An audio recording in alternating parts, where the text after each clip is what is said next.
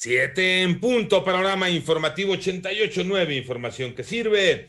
Yo soy Alejandro Villalbazo en el Twitter, arroba Villalbazo13.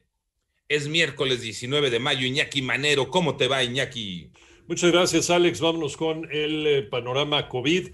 La cifra de muertes a nivel mundial ya llegó a 3.405.121. El número global de casos alcanzó los 164.258.588. Estados Unidos registra la menor cantidad de muertes por COVID-19 desde el inicio de la pandemia. Según datos eh, de ese país, el promedio de muertes en siete días fue de 545. Se va rompiendo la cadena de contagios por la acelerada vacunación que tiene Estados Unidos. En tanto, el panorama de la pandemia en México. Moni Barrera.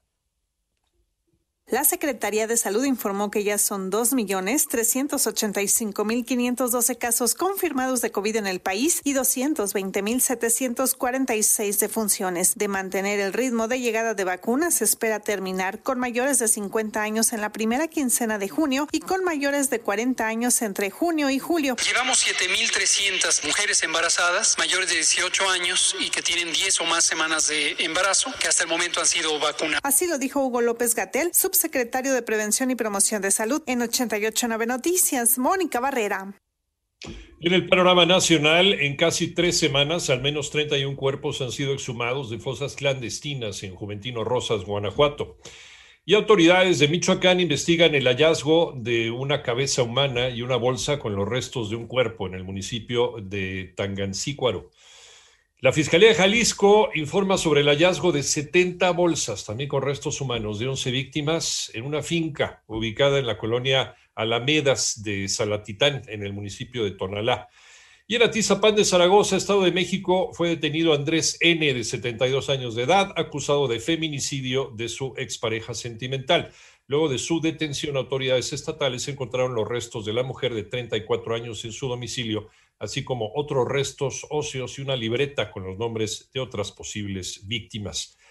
La protección que deberían de tener los candidatos a algún cargo de elección popular, pues no funciona. Manuel Hernández. La búsqueda del poder por parte de los grupos criminales ha generado hasta el momento la muerte de 32 personas que contendían por algún cargo de elección popular, lamentó René Bolio, presidente de la Comisión Mexicana de Derechos Humanos, quien explicó que la protección que deberían de tener los candidatos no funciona, ya que cientos son chantajeados, intimidados o violentados para que declinen en favor de los candidatos de los delincuentes, situación que no es denunciada por todos, ya que tienen miedo de lo que les pueda pasar. Evidentemente buscan el control territorial y político mediante las autoridades autoridades. A veces es para controlar las policías, a veces para controlar las finanzas de un municipio. Normalmente los cargos que se atacan son los que tienen que ver con las alcaldías que están en los territorios en los cuales tiene mucha influencia el crimen organizado. En 88.9 Noticias, Manuel Hernández.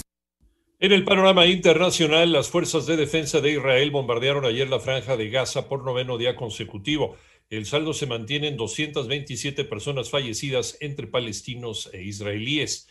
Y varios legisladores, así como la jefa de gabinete y un exministro del presidente salvadoreño Nayib Bukele, entre otros políticos, fueron identificados por los Estados Unidos en una lista que se llama funcionarios corruptos de El Salvador, Guatemala y Honduras. Y el Ministerio del Ambiente de Ecuador informó que el Arco de Darwin, el icónico punto turístico y de buceo de las Islas Galápagos, colapsó debido a la erosión natural la noche del pasado 16 de mayo.